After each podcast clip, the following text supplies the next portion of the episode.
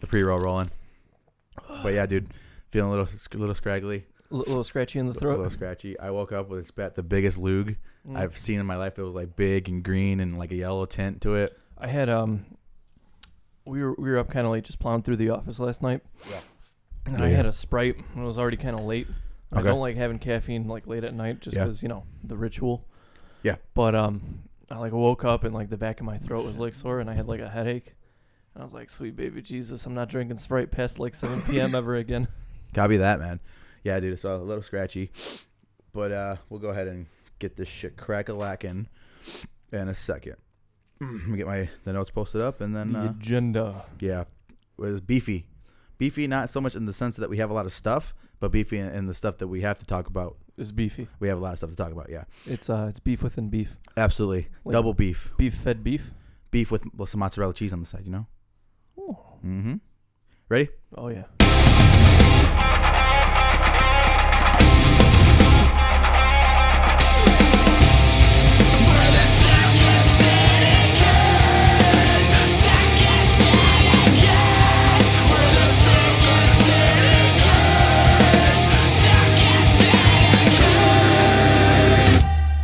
What is going on, guys? Welcome to the Second City Kids Podcast, episode number 115. One one five. Yeah, we are back and uh, sick, but it is what it is. We have a lot of shit to cover, so we're gonna go ahead and get with the the nitty gritty. We're not gonna bullshit around today, Gabe. You ready? Born ready. Absolutely. Don't pick the mic so hard next time when you do. That. I got you. All right, uh, so let's go. Let's get started. All right. So, uh, are you familiar with Woot? Uh, It's a website. I'm familiar with the phrasing "woot," like "woo woo." Okay. Yeah. So, uh, Woot is like a Flash Deals website, and they have all sorts of good shit on there. And they were recently bought out by Amazon, so you know Mm. if you got Prime, you get free shipping from Woot. Oh, So the big thing Woot does is what they coin as a bag of crap. So it's ten dollars, and they're all differently themed, and it's just literally what it sounds like. It's a bag of crap. You know, you get you get what you get. hmm And so these things aren't something you could buy like right now. They kind of pop up for special occasions. hmm And so essentially, two weeks ago, right before Easter, they had this whole like bag of crap day where every half hour they would post like a hint on w- one of the sites and it'd be like, hey, you can find this bag of crap at, you know, here, here, and here. And like the first one to get to it would get it. So I essentially hounded this fucking hint site all day long at work trying to get one of these bags of crap from like 10 a.m. to like 4 p.m. every half hour, refreshing it, right? okay, So I finally got one at like the two o'clock mark. okay, Okay, and I bought the bag of crap. It was ten dollars. all right, You want to hear what was in it? sure, absolutely. So we got this cool little bracelet. Gave it to Maddie. Was whatever. Uh, some sticky notes. Could always use sticky notes, right? Sure, why why not? Uh, like a mandolin cutter. So it's like a, it's one of those like Tupperware boxes, but the lid is like a cutter, and it comes with all sorts of like assortments, right? Okay, Of like cutting and grading and shit like that. I thought it was pretty cool. all right, Uh, figure you know the parents will use it. Um, got a drawstring bag, that was okay. Got a camera bag, right? A Galaxy Note 8 screen protector, Hmm. a blue polo, a women's extra small by the way, so it's not like I can even care it. And here's why they call it the bag of crap. I got a Redskins beanie, and then I got a Raiders shirt. But wait, it's not just any regular Raiders shirt. It's an officially NFL licensed Raiders bowling shirt. huh? That's genuine crap right there. That is some pretty good. I crap, was though. actually pretty pleased by it. I didn't. I had no idea it was my first bag of crap, and I thought it was a fun experience. yeah, that's that sounds like fun. Oh, and I got like a like the Woot canvas bag for shopping, which you know I love. I love those canvas bags. It's so good. So I, I have a question. Sure, Does the Raiders bowling shirt work for you? Or does it fit you? I mean, it's a large. I'm not gonna wear it. Hmm. well, I, I'm I'm asking because I want you to wear it next time we go bowling. I, I'm gonna I, get my ass kicked. Are you kidding me? This is Chicago. I demand to see that. Damn it, you're not getting away this time. Oh, and I got some charcoal toothbrushes. Totally forgot to mention that. Those things are really good. Yeah, They're they're like genuinely proper. I don't Oh, think okay. I'm gonna go back to regular toothbrushes. after this. genuinely proper. they came in like a four pack, and it, like the handle is like bamboo wood, and then like the bristles are like infused with charcoal. So when you spit it out the first time, it's like this like black goop. You know, Mhm. it looks like venom goop. Yeah, But damn, dude, my shit felt really good and clean after that. You know, I love having like that post toothbrush feel. okay, You know, and that was that was nice and cool. interesting, interesting. All right, well, that's cool. All right, Gabe. So, you ready to get into this stuff? Oh yeah, let's talk. So I am literally an hour and a half away from finishing um, the new Avengers. Avengers Endgame came out. Avengers Endgame came out uh, on Thursday, Thursday night. Uh, it has broke 1.2 billion dollars already on opening weekend, which is Insane. Yeah, I don't. That's, Pretty close to to to breaking a record. Yeah, that's crazy on opening weekend. Um, so I watched it. Do you, are you planning on, on getting to this anytime soon? Not in theaters, no. Okay. So um this is going to be a spoiler-free review. I'm going to try my best to keep it as vague as possible because it's still relatively new. Uh, we will have a full spoiler review for something else coming up later in the docket, but um I'll try to keep it as vague as possible. So uh like I said, caught it this morning. Uh super excited, super amped. The theater, theater was jam-packed obviously. Um and dude, let's just right off the bat, gets you it sets you right into the right into where you're, the world that you're in right it gets you it throws you right in right and you mentioned this on a previous pod you're like man that that trailer showed me way more than i than i wanted to see there's nothing that trailer okay nothing outside of the first act exists in that trailer everything that we saw in the trailer is inside the first act there's everything else is stuff that you did not anticipate uh, everything is uh, a, a bit of surprise because it kind of set me for a loop a little bit. I was expecting a kind of a different kind of movie, and like I said, what we saw from the trailer, we anticipated that was going to be like the bulk of the film. Uh, not at all. Like I said, it was probably within the first forty-five minutes is everything that we saw within the trailer itself. Um, it's an ensemble cast, right? So there's a lot of fucking moving parts to this whole fucking thing, right? Um, so like I said, gonna try to keep it vague because it's kind of hard. Um, so, it, it, like I said, it puts you right into the world. There's like kind of like a like an early ending that you think you're like, what the fuck, what is this about? And it kind of sets you up for a fucking journey, man. Um, there's just a lot of shit in here, man. Uh, I like the evolution of Hawkeye. I think he was great. He, he went full Ronin, uh, obviously because his family disappeared, so he's kind of pissed. Um, Bruce Banner, the you know he, he was awesome. Uh, the Hulk uh, is like um, they kind of uh, blend these two things together. Um, moving forward with that. Um, Thor is uh, a hoot. He's hysterical in this movie. Uh, it's kind of an interesting development for his character. Is kind of unlike something that we've se- we've seen of him. Um, I'm just gonna give uh, Chris Hem- Hemsworth all the the love in the world for kind of pulling off that kind of kind of look and kind of vibe. Um, Scarlett Johansson, everybody played their role, man. Uh, Tony did a, or Tony uh, RDJ did a great job as Iron Man as he always does. Uh, Chris Evans shaving that beautiful beard, goddamn him. Um, like I said, it's not what you expect. Uh, there's a lot of lot of moving parts there, and that the setup for it, the build, it all cl- like comes to this beautiful crescendo of a moment that is just like the greatest thing that you've ever seen, the best superhero throwdown fight of all time. Uh, it makes um, kind of what we saw in Civil War look like a like a argument and for two kids in the schoolyard kind of a situation compared to what we see uh, at the very end. Uh, Josh Brolin, a fantastic villain. Um, he's super menacing. Uh, did a great job with that. There's a lot of characters that they focus on that um, haven't really got the opportunity to shine. Like I said, Hawkeye being one of them. Uh, Nebula gets her moment to shine too. Uh, kind of uh, these cider characters who don't you haven't really got a chance to see them really do stuff. Um, they give them some love and attention, uh, and they, everybody did a great job. Uh, and dude, like I said, I, I don't know what else to say other than to How, how is it in the like 11 year span? Because I feel like I've been hearing a lot of people say I've waited 11 years for this. Yeah. First of all, no, because 11 years ago you didn't know this was going to be a whole massive franchise. yeah, But in, in the span of essentially a decade and covering a good chunk of the 2010s, really, hmm how, how is this in comparison to that aspect? I think it is the the most beautiful way they could have ended it. It is the ending is just so fucking well done. Uh, it's very emotional. You feel it. Um, and y- yes and no about what you said because obviously, like you said, we didn't know this thing was going to take over the fucking world, right? No, I don't think anybody really anticipated it. There was the hope uh, that one day, you know, these things will be mildly interesting to the vast majority of people, right? Culturally acceptable. Yeah, because it wasn't back in the day, right?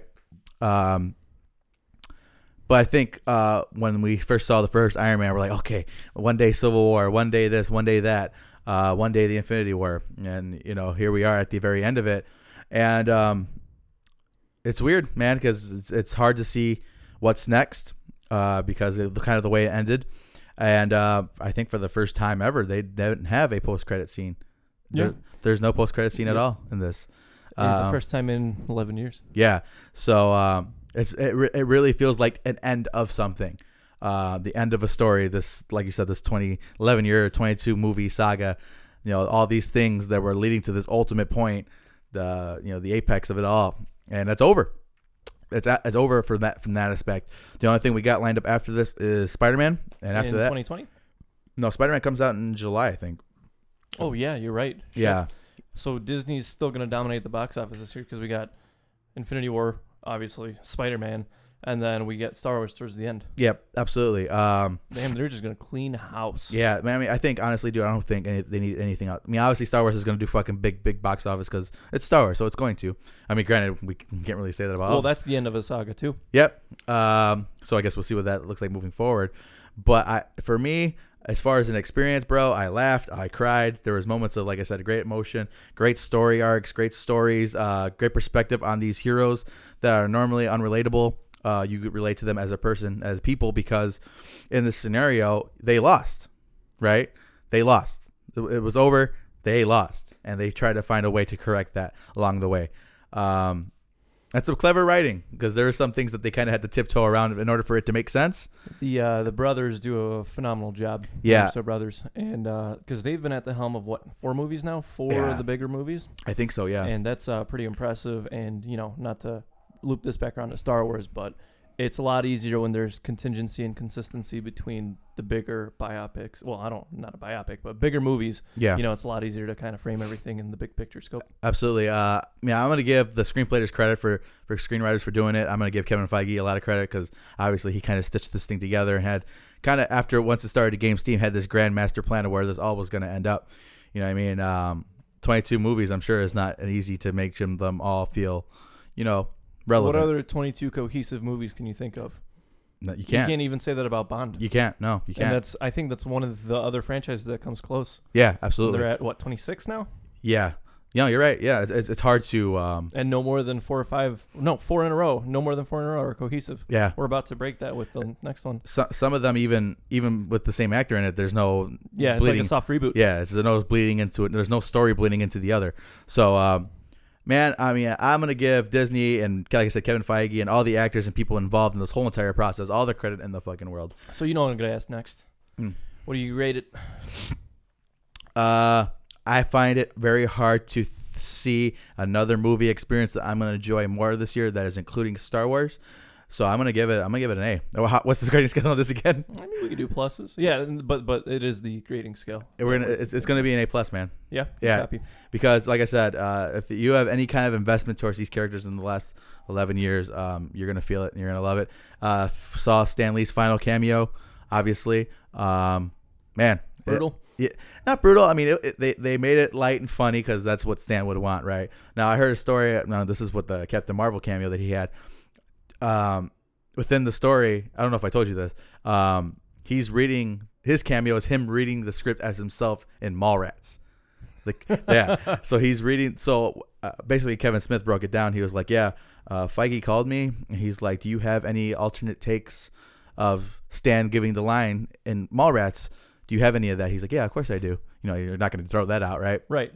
because he's like well by the time that they were doing the cameo for um, captain marvel he was very weak and his delivery he wasn't all there you know what i mean he was very timid and weak and didn't really have the delivery the stanley delivery that we come to expect from him right uh, so this cameo uh, it's, it's funny and it's a good last laugh. I think uh, Stan left us, left us on a good note on this one, and um, yeah, sad to see that end as well. But um, I'm sure they're gonna find some way to kind of see Think about that. That man was really close to 100 years of greatness. Absolutely, and uh, it's kind of sad to see him go before this, you know, ten years of madness, these eleven years of madness that we've experienced. I'm glad that he got- at least got this where it's kind of uh, maybe not the final point, but at least the final point for now. Right, because uh, like I said, after Spider Man, there's nothing on the docket right now for them. That's They're- probably a good thing. yeah, they're gonna take it some time to relax and chill. Take a year or two, really. Yeah, and uh, come out with something new, uh, something in the phase four, I guess. Honestly, I wish they would. At this point, now that it's all said and done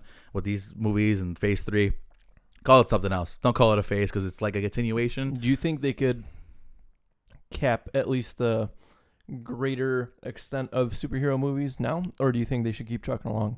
Because what they've done is this great monumental movie making feat. You know, I'm not going to Yeah. deny that. But do you think they should quit while they're ahead, or do you think they should try and set up for another ten? I think um, if they're gonna move forward, it's got to be a good idea. They can't be uh, Half-ass and things. yeah, they, ca- they can't be half-assing the ideas. If, if there's a reason why they're resurrecting it, it's got to be a good reason. Um, like I said, 'cause right now, you know, it's kind of hard to see what's next as far as like s- you know. because you the know next point. I, I'd be perfectly fine with doing new hero origin stories or like sequels to like Captain Marvel. uh, You know, Venom deserves a sequel, and a couple of these other sprinkles here and there. The Mhm. question is, are we going to do the whole grandio overarching, yeah, overarching story. I don't know. because that's that's the appeal of Marvel right now. Yep. that there's this thing that connects 22 separate movies into one existence, one universe. because uh, like you said, it was all coming to a head here, and it's all over now. So I mean, like I said, it, it, um, it's incredibly difficult to have 22 semi, at, at least decent movie to a great movie, uh, and that gre- it's I don't think there's been a bad one. Not I don't think there's been anything below like a C. yeah, Like Dark World is Dark World. probably my C. yeah, But when you look at the Thor and Loki character growth, I think Dark World is very important in Yeah. that progression because that's kind of a low point for him. they they have like a um they have a moment about where they kind of reference Dark World. So um that's good stuff, man, and they did a great job. Like I said, it's gonna be very hard for me to find a better experience in the movie theater. And if you haven't seen it, uh, get your ass in a movie theater and see it. Uh, I know you say you're gonna put- you're gonna wait for a little bit, but um, I recommend it. Uh, it's gonna be very hard to keep uh, the story of this under wraps, and I want you to experience it without knowing. I want you to see it without knowing Spoilers. yeah, Darth Vader is Luke's father. You know what I mean? Like I Yeah, want, absolutely. I want, I want you to do that. So if you can, get catch it on a matinee and go and go enjoy it with your girl. And, Go, go enjoy it on a Tuesday morning with all Yep. the old folks. Yep, re- and report it back to me and let you know what you see. All right, Good copy. So let's keep chucking along. That was a that was a pretty solid review, you know. thanks, buddy. I There's a appreciate lot Of that. good shit coming out of there. Let's talk Sabrina season two. So I have not seen this yet. So w- we're trucking through. It's about halfway through now. Um, I didn't think it was possible to get any more satanic, but they found a way Yeah. to get more satanic with th- this season. Like I said, I'm about halfway through. Man, it's it's a fucking great series. I love, I just love everything about it outside of the hazy fisheye thing, which Yeah, this ain't a skate video, guys. Yeah, uh, they brought that back, but um, I just love the story. I think it's a great thing. Like I said, there's some shit that I can't believe that they're getting away with as far as imagery and So so how is um the story as compared to season one so far? Or like how are the characters? it's building, bro. So yeah, as stated, it's uh, it's building up, and uh, you're starting to see uh, kind of where they're going. Like I said, I'm about halfway through, so I don't want to lean you too too hard one way or another, but. You could, you could feel the stakes starting to raise a little Good bit. copy. There's um, a lot of interesting character development outside of Sabrina and her family. Her friends are getting some great development. Harvey's getting some fantastic development. There's a uh, episode with him uh, where it's just like, oh, like he, he's in it now. Like he's in the shit with them, like everybody else. And um, like I said, some s- increasingly disturbing uh, imagery. It's good though, man. There's Yeah. um, you know, we spoke uh, briefly upon the whole like violence thing and Netflix kind of catering to that, but I think it's important to kind of throw this out there because granted you may not agree with what this show's doing or what it's portraying, but it's important to realize that it's still out there and it is a form of art in its own way, right? Absolutely. I'm just glad we're getting. Um, y- look, look back 20 years. Sabrina was a harmless family fun thing that will come on after Full House, Yep. and now it's something totally different, and I love it. you yeah, know? absolutely. It- it's um, that's good shit. I gotta catch up on it. I've been kind of slacking because, like I said, Office, and you know how that goes. yeah. How you well- feeling about The Office? Because this is your first trek through, right? Yes, this is my first track through, and for all those people like, what's wrong with you? Here's why. I grew up on things like Futurama, Scrubs with my TV show Scrubs. I fucking love Scrubs, and it's still my favorite like sitcom today. I never really fucked around with Friends. I only recently watched How I Met Your Mother within the past two years, and now so now we're kind of trekking through all these TV greats, right? Oh, and I've I've seen Seinfeld because if you haven't, you're like you know you're Yeah. insane. Okay. Um, we're seven seasons in, man, and I still feel the same about Michael. I don't particularly, I don't particularly love him. He has some good moments, but overall, he's just like, dude. If I, like, I told you yesterday, if I'm ever in another managerial position again, I'm doing the exact opposite of everything this dude does. absolutely. And sometimes I don't know whether to cringe or to laugh or to cry, and it's just this weird like conglomeration of things. Well, that's why that's why I think it's so fucking beautiful because you, like, from one moment you're like, God, he's a fucking idiot. Like, God, he pisses me off, and then there's moments you're like, God damn, that was fucking funny, and holy shit, that's offensive, and holy shit, how did they get away with that? If that happened now, they get yeah, away absolutely. That. Yeah. That's the big thing I've noticed that if this show were to air right now on this day it would not fly. Yeah. And, And it's I, I think it's hilarious that it's the same people on Twitter who are like, "Oh, this is offensive," are the same people who fucking love, love The office. Absolutely. But um, yeah, dude, I I think Dwight's kind of annoying. I Yeah. He's think gonna he's meant to be though. To be Yeah. fair, I think Ryan's character was totally ruined in my opinion, but. I, I think it's because he's directing more and more of these episodes as the get- yeah. thing goes on. And Absolutely. I think that's why. Brian Cranston directed an episode, man. This thing has kind of a, like Ricky Gervais. Uh, there, there's like this kind of rotating cast of directing episodes, and I think it's neat, Yeah. but uh, I'm enjoying it overall. I just, I'll give you a better opinion once I'm done with it. Because Absolutely. I feel like I'm kind of nitpicking the, the flower right now. You know, I'm pulling off the thorns and the leaves, but sometimes you got to appreciate the rose as So- a whole. So far, are you enjoying the hype though? Uh, are, do you see the hype? Are you with the hype? Uh, yes and no. Okay. I, I understand why it has a following. Absolutely. and I, I'm starting to get all the jokes and the memes now. So I, I think that's good enough, right? yeah. Absolutely. You know, you shouldn't watch the show for the show. You should watch the show for the memes. Yeah, dope. is- no, no, that's that's a fact. Um, because Adriana's going through her second walkthrough. I said it. Oh, I'm like, oh, we should go through the office again. She's like, yeah, let's totally do it. And next thing you know, I'm laying next to her one night. I hear the office team. I'm like, are you fucking going through it without me?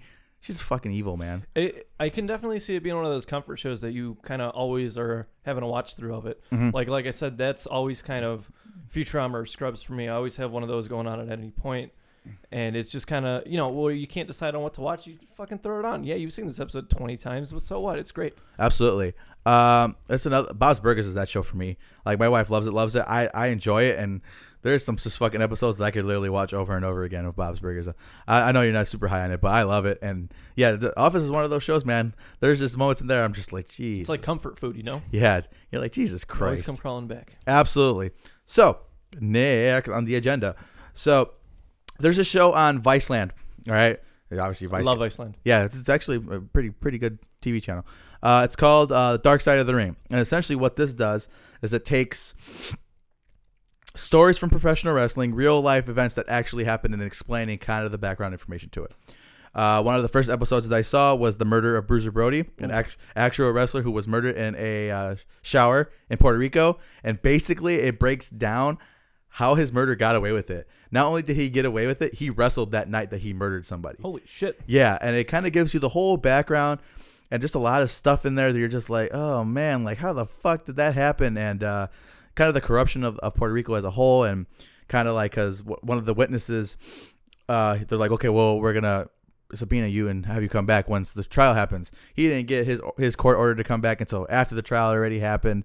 Just shit like like the cover up of it all. Uh, just kind of a sad story about this guy who lived this character, but on the outside of it, he was like a really nice guy and a family man and all that stuff.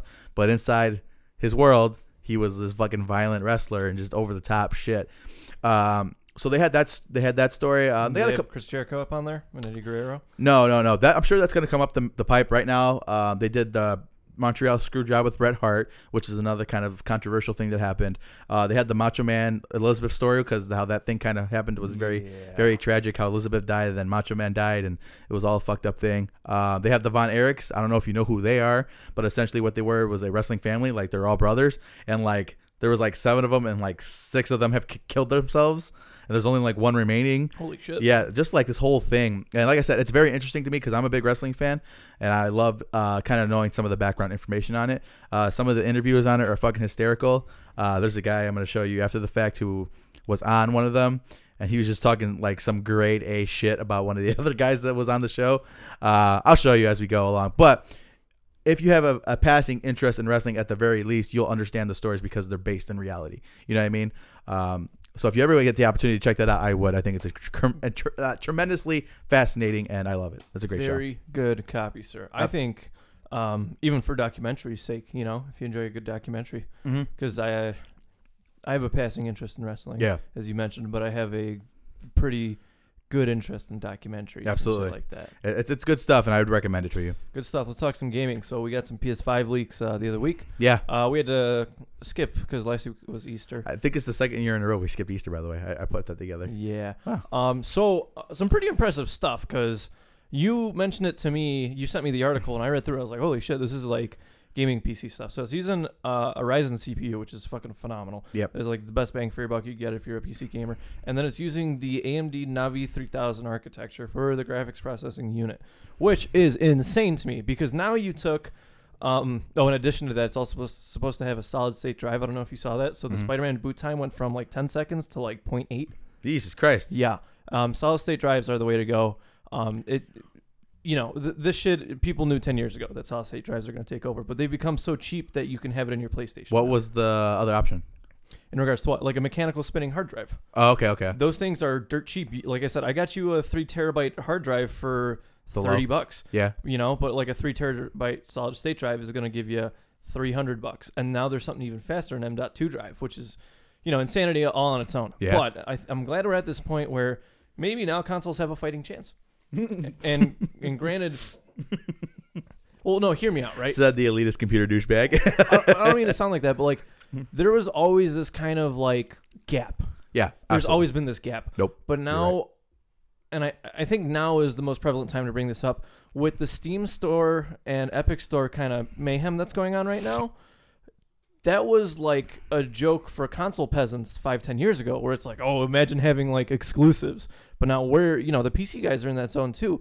And now with this, the i- if this these leaks are true, these Sony PS5 leaks are true, there's gonna be just this this gap is gonna be so much lessened. You Yeah, know, there's still absolutely. gonna be your difference between your high end systems and your base PS5. Mhm. But regardless, it is insane the improvements we're making. Mhm. How when this came out and what, what was it, 2012, 2013, 14. I 14. 14 when this came out, you remember how good this shit looked? Yeah. and then you got accustomed to it and now it's like oh man but we're kind of kind of have that amazement once more when the five comes out and i'm excited because this is properly good hardware talk Yeah. and, and i enjoy that shit Yeah. so So obviously, Gabe knew knew- knows mo- more about the infrastructure of these things better than I because he's in the field of it. But yeah, man, I, I'm intrigued. Uh, like I said, uh, we mentioned this previously. I'm just so s- I'm so baffled that this this cycle's coming to an end already. It just blows my fucking mind. y- you know what i think it is i think because when we were younger and there's the like the sixth gen cycle i would say we were kind of one in the front line for because that came out when we were kind of when we still remember you Yeah. know?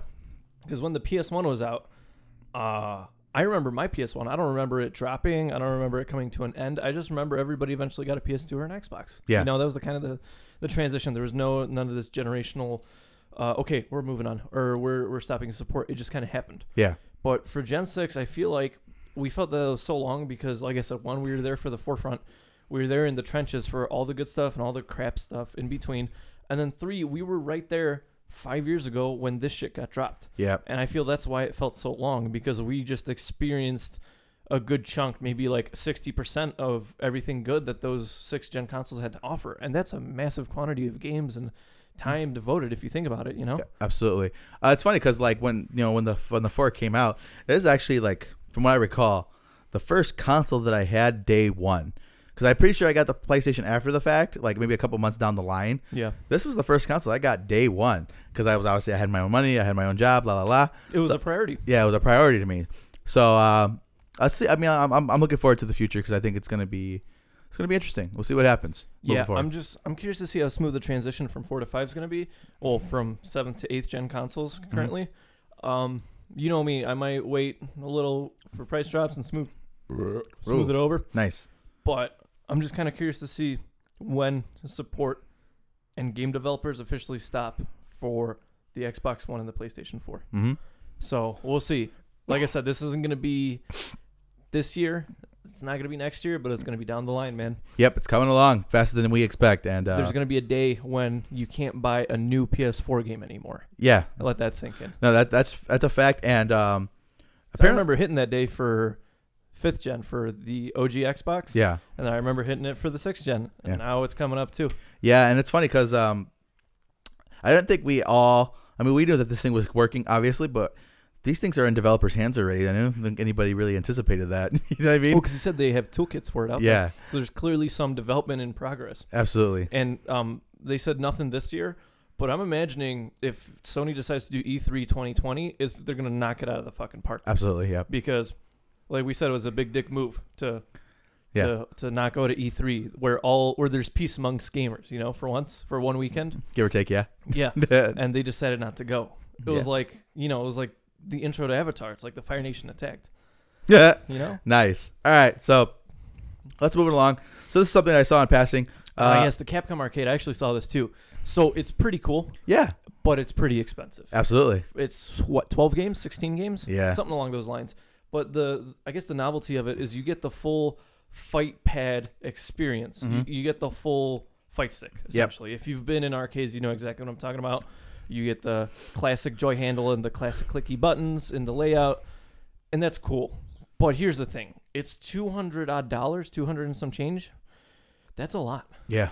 why would you not get an emulator and get a fight stick for I don't know, maybe 150 bucks? Yeah. Maybe less if you're buying used. Yeah. And that's kind of my thing.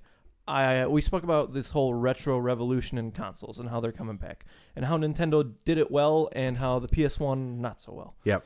And I think this is going to fall in that gray line where your hardcore Capcom people because my buddy's a hardcore Capcom fan and he said he does not want it. Is it? I, I mean, I get like Nintendo doing it, and I get the PlayStation doing it. Is Capcom? I mean, granted, big company, big deal, everybody loves them, but is it kind of a niche thing? Isn't this kind of like an isolated incident with Capcom and kind of how their size and how it well, looks they've Oh, right got now? a lot of properties. They've got like Mega Man, and of course, you know, a lot of bigger properties. But I just think that this this market size, it's either one, a lot bigger than we think, because you and I have never like super delved into Capcom like that, or it's a lot smaller than we're assuming it to be. It's Yeah. gonna be one of those two. You know what I'm saying? I guess the sales of the thing will tell us, huh? I here's my thing, man. If it was a hundred bucks, I might even be inclined to get it because there's some quality games on there that I want, and even the Mega Man collections. You know? Yep. I love Mega Man It's so fucking hard. but like but 200 plus dollars like that's a little bit more than i'd want to justify on something like that Absolutely. you know Yeah, I get you. and it's like my pc at home currently can emulate all these things so why would i oh, Spend the cash when you don't have to. i could just buy like a nice fight stick for Re- remember- $70 Remember those like those TV plug and play things that would Yeah, I do remember basically the those. same thing, and it's like, well, why are we devoting, uh, devoting that amount of money to? because that, that, that's what it is essentially right yeah, it's just it's a fancy one of those plug and play things yeah, it's weird. and um, i think it has wi-fi on board too if i'm not mistaken but Why? yeah i don't know i don't know but we're we're kind of in this weird space I Yeah, think the next big thing in the retro gaming console market is going to be the GameCube, and I think that's going to sell phenomenally. that would be yeah, that'd be big. That's going to sell out. That's going to be instantaneous. Yeah, like this is gone. the good shit on the, on the GameCube, man. There's a lot of qual- shit, man. Are you kidding me? There's a lot of quality stuff on the game. Monkey Ball and fucking Resident Evil, DoorDash and a not, lot not of Classic DoorDash. Fighters, Mario S- Dash. Smash Brothers. Well, granted, you could play a lot of these titles on uh, the Switch. Yeah. But still, though, that GameCube experience was was a novelty, Absolutely, and um, and, yeah, a great, man, and a great remote. Everybody, everybody sleeps on the GameCube remote. The GameCube remote was it absolutely was comfy. comfortable. It was Yeah, pretty good. absolutely. Mario Kart. Yeah, Mario Party, the throwback Ooh, ones, because don't they get haven't started. made a good Mario Party in a couple of years. I've now. heard. Yeah, Um, shit, what were we talking about? Oh, so how do you think this thing's gonna sell? What's your prediction? I think um, Capcom may be overestimating their their their their customer loyalty. I think it's I think it's gonna do okay, but I, I think it's something that will be get almost immediately price cut. Here's what I think. I think this thing is gonna fly off the shelves first week. And it's Because gonna I think all your hardcore buddies are gonna Mhm. get get it immediately, Mhm. and then it's gonna sit there and idle and waste, and then when Christmas rolls around, it's gonna $100. drop yeah 100, 120 bucks. Yep. And that might be worth justifying. Might be, Absolutely. depending on how Mm-hmm. much you like goblins and ghouls and shit like that. That's on Shit. there. yeah. But 200, man, that's That's a lot. That's a lot. That's half a console. You could buy an actual console that you plays Oh, could buy the um, the normal place. discless Xbox One. Dude, don't fucking get me started on that shit. Oh my- Interesting concept. They're stupid. We're, we're definitely moving forward. It's an interesting concept, but is it going to work? no, it's not because it's fucking stupid. Anyway, Moving on. So this is uh, another highly anticipated thing. This is a big week for me, man. This is a, v- a gigantic week for me as far as like things that I want to see slash play. All right. So this is gonna be a full spoiler review, but before we get into the story of the, this beloved franchise of mine, Mortal Kombat 11, let's get into kind of like my overall thoughts on the game as a whole uh, and mechanics and all that good stuff. So I think it's needless to say the fighting style mechanics and the shit that goes into the gameplay value of this game is very well polished. It's a Absolutely. mirrored finish on this game. Yep. And there's been, I don't know, maybe a couple of small frame rate things that pissed me off, like frame data stuff, like small little bullshit things. Mm-hmm. This is probably the cleanest launch we've seen on a Mortal Kombat game to date. Yeah. This is well aside from you know like Ultimate Three, um, w- where those games couldn't have problems, right? yeah, Um, the fighting is excellent. yep, I think that this is also the most strategic strategic Mortal Kombat we've gotten to date. Yep. Because especially a lot of the ear early iterations it was get in, get out, repeat. Yep. And the 3D era was learn your A button combo and fuck them up. Yep. And then sidestep. And then X was kind of in this weird grayish area where it was smart play, but it wasn't smart in the sense of smartphone. It was like a razor flip phone. Mhm. And now we've hit the first iPhone in what I would like to describe as the Mortal Kombat gameplay experience. I'm not gonna lie, I got a little bit lost in your in your analogy there. Because think about it, the Razor flip phone was flashy. Yeah. It was, it was concise. It was flashy, and it was purposeful. Yeah. Uh, Right. Everything in it kind of had a purpose, but people knew when you had a Razor because it didn't look like any other flip phone. yeah. But now we've gotten to this point where the Apple iPhone, the first iPhone veiled Mortal Kombat 11, where there's a lot more customization, there's a lot more intuitiveness, and there's a lot of good things that go into making MK11. Okay. You feel that in every aspect of the game. Absolutely. So let's talk about it. So, uh, like you said, gameplay wise, that app plays absolutely phenomenal. Not as flashy, like you mentioned. Uh, it's a little bit more of a thinking man's fighting game, as we mentioned in, in previous previous talks about it. Um, I love the roster. I think they picked a great roster. I like the new characters. I can't tell you the last time I really cared about all the new characters like I did in this game They did a they did a really good Uh, job actually. every character feels distinct. I told you this that uh, in MK11 or MK11 MKX, I could basically do well with anybody. Well, learn a couple of the the bread the you know the bread and butter combos, and you know you, you'll do fine. This one, every character plays uh, l- differently. Everybody has a different feel, and that's important uh, because it makes you feel like the choice that you make is important, right? Right now, I'm leading sub because I always go sub first, and then I branch off. That's what I do. Um, it, it feels phenomenal. Now, uh, there's a, a couple of aspects that I also want to give them credit for. Their tutorial mode, what they got, is extremely intuitive. It's extremely educational. If you don't know what you're doing, uh, that. yeah, you'll do that. And you'll learn. Boot the game up, do that first. And if you're a vet who maybe not so be so crazy about frame data, you'll be educated on that as well. They have a full blown tutorial on freaking frame data. Like, who would have thought we would get to that Think point? about this. The I believe the MKX tutorial was punch kick, simple combo, Dash special run. move, X-ray. Yeah. And that was it. Yeah. And we got to this point where it's teaching you like the inside and out of these games. I think it's wonderfully done. I think they did a great job. Uh, they also are explaining characters, how each character, like I said, how they're different from each other, and how what moves are safe, and what each, you know what these things do, and what amplifying it can do, and the possibilities with all these characters. Extremely intuitive, beautiful, well done. They did a great job.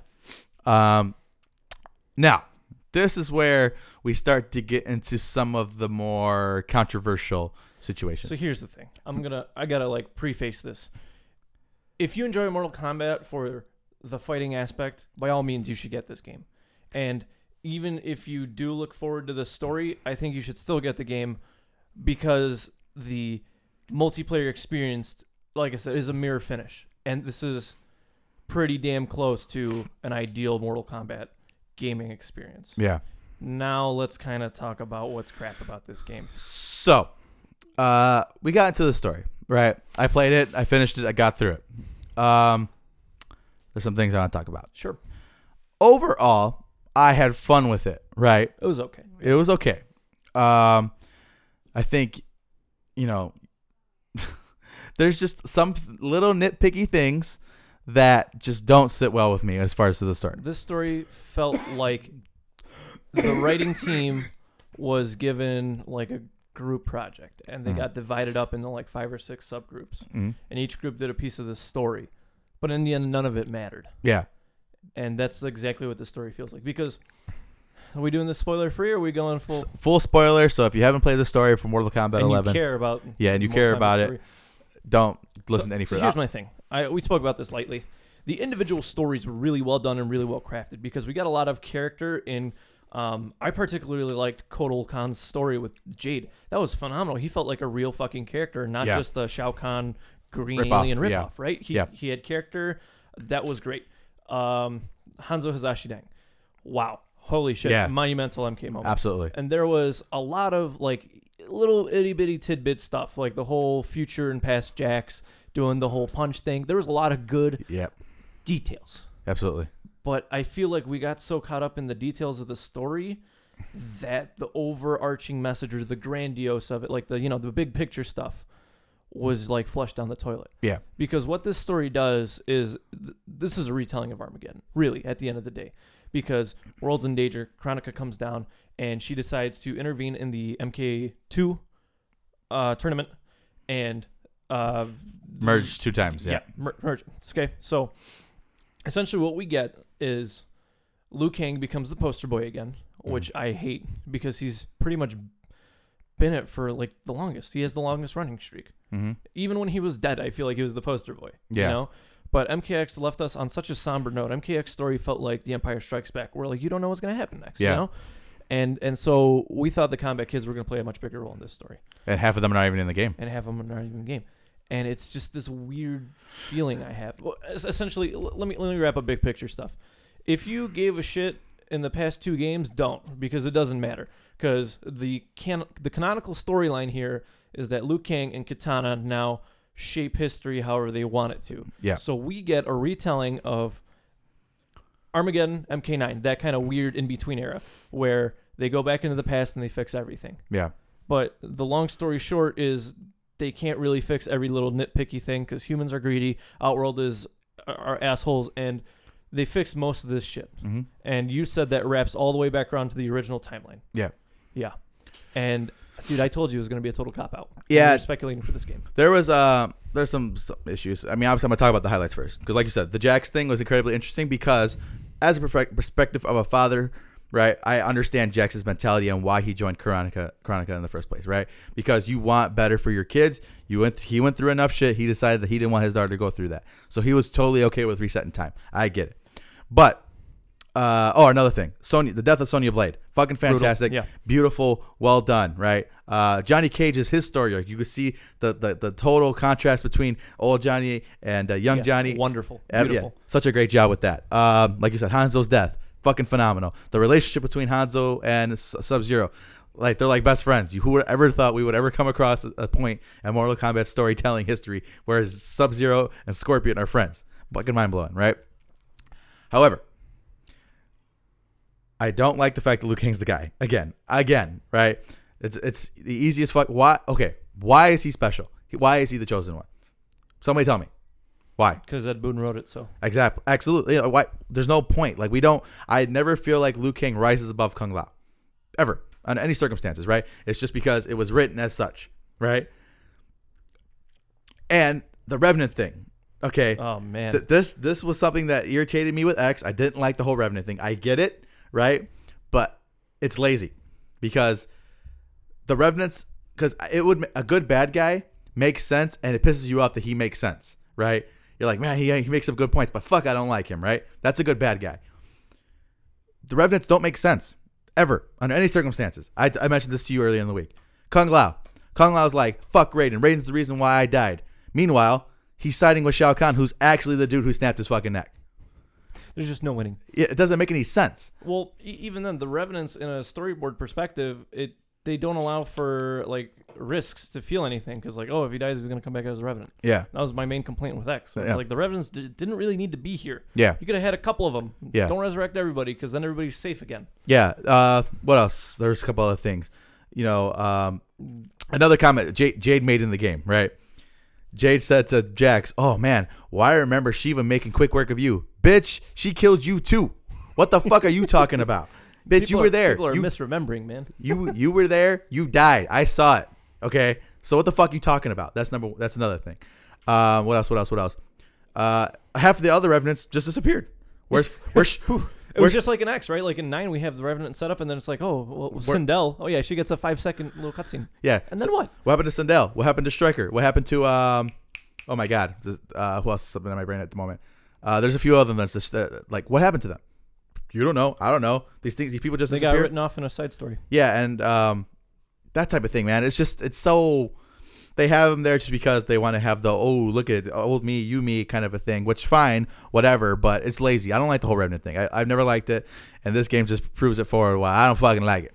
even then the way they treated characters like Kenshi and Takeda, how they're just written off on the side. And Well, if you, have, you, have you seen the crypt?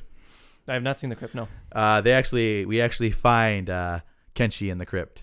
Oh yeah, He dead AF. He dead AF. They don't explain how, uh, but he's dead. they're we don't. trash. We know that. Um, and uh, Ermac, same deal. Ermac just flying off a fucking uh, off a fucking uh, the pit stage. He's on a spike, and you're like, well, that's Ermac. And first off, He looks great. It's probably the best Ermac's ever looked, and he fucking is- is on a spike, and that's the, the extent of it. You'd probably be DLC. But that's besides the point. All right. Um, however, I want to kind of try to go re- reel it around. I, I'm- I I don't know if I'm just like a I'm so bi- I, if my bias is just like over the top, I don't know. You could tell me. But outside of that, there's some good moments. Katana becoming Khan of Outworld, Phenomenal. fucking Doesn't dope. matter. Yeah, it doesn't matter though. You're right. Phenomenal. It, Yeah. wa- it was wow. It was one of those moments where I was like, great. Now Katana has to beat the shit out of Kotal Khan, and kind of coming back to that because he really impressed me this game. He was Mhm. like, no, Yeah, you you- deserve it. Yeah, I'm stepping down as Khan. yeah. And we got Katana Khan, which was insanity. Like, I- who saw this coming? you Yeah, know? I like the fact that Baraka kind of turned around and became kind of a goody eyed near the end because at the end of the day, he's all about his survival of his people, right? He- he's kind of in that weird gray zone too, man. Yeah, um, he's all about the betterment of his people because that's what a leader does. That's why I liked Baraka in this game as a character. Last game, it was just like, well, he's just a mindless puppet for Melina, and then so he got killed by Devora. All right, um, Devora I thought was pretty well fleshed out. I Yeah, think a lot better. uh, I liked how they gave her her tentacles like out and about now, as opposed to just having it during her special moves. Um what else? What else? There were some other. Uh, Aaron Black's character was holy shit, Yeah. Um, really well done. Yeah, that whole thing where um He felt like um, like you've ever had like really good like black coffee at five in the morning. That's what Aaron Black's character felt like. yeah, um I like the whole um story with Kano and the, the two Kanos. That was they were kind Yeah, that of was funny. ridiculous. Yeah, they were kind of funny. But with that, the the biggest cardinal sin, okay, about this whole thing, the whole story thing and why it just pissed me off. So, it is established in the story that if you kill your the younger self, the older self dies, right? Makes sense. Uh, they had a situation where Johnny got shot in the face, and then he got a scar on his face. He's like, "Oh, that's Ricky like Friday," which is a great line. He's like, "He shot my face." That whole thing. That was a great thing, right? Kano gets shot in the head. He dies. Makes sense, right? And then even even Sonny's like, "Oh, the rules. Uh, you remind me of the rules." Okay. Then they proceed mm, like two chapters later to violate that rule by having Revenant Liu Kang steal current Liu Kang's soul, which should effe- effectively kill himself because older Liu Kang is dead, or younger Liu Kang is dead. But he comes mega Liu Kang, and uh, essentially what happens is that he merges with Raiden. I guess they don't really explain how that and why that happened. Raiden gives his god powers to Liu Kang. But- is my understanding of but it. physical Raiden disappears. Right for for for that time being, It- I'm not opposed to having Liu Kang as the Earthrealm defender. I don't think it's a terrible idea. I just think that having him as the last resort and the you know like the here's the surprise. I think that's the garbage part of it Mm-hmm. Yeah. because it makes kind of sense to have him be an elder god really at this point. You know, Yeah. Mm-hmm. it makes total sense. And now we can take him out of the damn game because he's upstairs with all the other elder gods. Absolutely. Um, so that whole thing didn't make any sense to me. It was a big cop out. Now I will say, kind of that um, precursor to the ultimate battle between the Netherrealm forces and the United Outworld and that whole th- Linkway and all that. That was awesome. A, a lot of the like s- in-game cinematics or the game cinematics was fucking awesome. Like a lot of those fight scenes, the Really fucking- well done, yeah. the most epic fucking fist pump of all time when fucking uh, the two jacks is fucking fist pumping in between the dude's head. Yeah, that like, was nice. that was fucking cool. Uh, there's a lot of cool CGI moments, especially with like Jackie and all that good stuff. Jackie got a little bit more character in this game too. It's fucking, Absolutely. fucking phenomenal. Uh, it's just the story. It, like you said, at the end of the day, it's a fucking it's another reset button. It's if you wrote, if you poured your heart into like a paper that you were writing for school, and the teacher just took it and shredded it in front of your face. That's exactly what happened this game. Yeah, And I don't it know. sucks because really, if Liu Kang didn't reset time, I think most of our issues would have been resolved, aside from a couple of smaller plot holes. Yeah, Right, it would make sense, and it would be good to take risks, and that's my thing with Mortal Kombat, because they used to, they used to make wild, wacky characters like Meat that made no fucking sense. They were just like, fuck it, toss them in mocap. Yeah. It- it's a joke. yeah, But- But M- Mortal Kombat used to take risks. Some of them paid off. A lot of them didn't. yeah, And now, so they've become scared. NetherRealm Studio become story scared, team yeah. has become of risks. absolutely. Mm-hmm. So now we've had three games. The first two stories were pretty good Yeah. in, in the grand scheme of things. They were pretty solid. Like I said, small plot holes, but you're gonna get that with games like this. And when everybody has their own ending, you can get fucking plot holes everywhere, right? yeah. And then this hit the reset button, and I feel like we just got this. Absolutely. Um, so that was part of the problem. Another thing that I thought was kind of funny because ultimately what Chronica is trying to do is balance, right? She wants to balance the whole universe, right? Meanwhile, she's creating armies of her her little She's army. tipping the scales. yeah, she's tipping the scales towards the side of evil But like, oh, if she's all about balance, then why is the Black Dragon? Why is Noob Snibot? Why does the the the Chikunin? Why does Frost get her own thing? Why does why do all these people get their own fucking squad?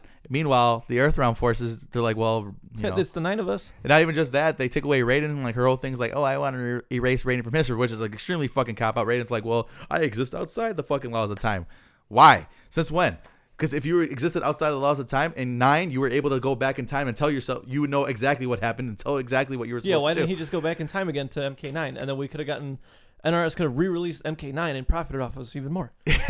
yeah, we're at this kind of weird stalemate. It, it's stupid, and it doesn't even make sense because you could have said the Jinsei amulet gave him that. No, because she runs to before that. yeah, it's, what the fuck? It's, it just doesn't make any sense. And then like, because you know, obviously nine was so focused on this little amulet, there- this you know this broken amulet that would continue to break as the courses would go about its way. What Raiden didn't have the amulet on him at all, and we're to believe that this magical I amulet. don't think we saw it outside the prologue. Yeah, we're to, we're to believe that this magical amulet that Sha- Shinnok has is like the source of all evil. Why? Don't know. Never explained that to us. And another thing, like I said, she's all about balance, right? So she has Centurion, who is like the the the, the virtue in life, and Shinnok, who is her brother, I guess, is supposed to be death and destruction. Fair enough. All right. If those are the balances, you can't have one without the other. Fine. But here's the problem. Shinnok de- is dead, right? When Centurion dies, the world's balanced. Yeah. Mission accomplished.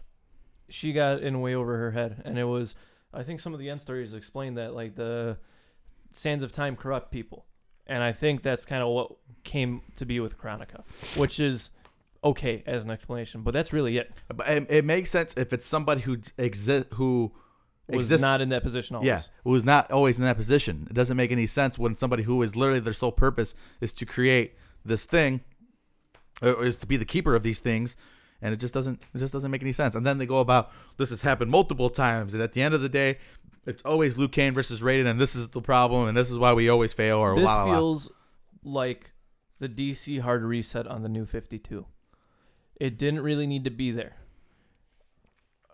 and that's it that's what it is it it serves no purpose other than hey in the next game we could do something different whereas opposed to having a better contingent storyline between multiple games and i just dude it just feels like a cop out it honest to god does at the end of the day because how are you going to continue this story mk9 set it up or i'm sorry mkx set up this crazy like oh my god what the fuck's going to happen raiden's evil and now this game said nah, nah, nah, nah. yeah, for No, like no. twenty minutes, and then Eh. Yeah, there's that, and another rule about the whole time thing and the gods and how they apply outside of it.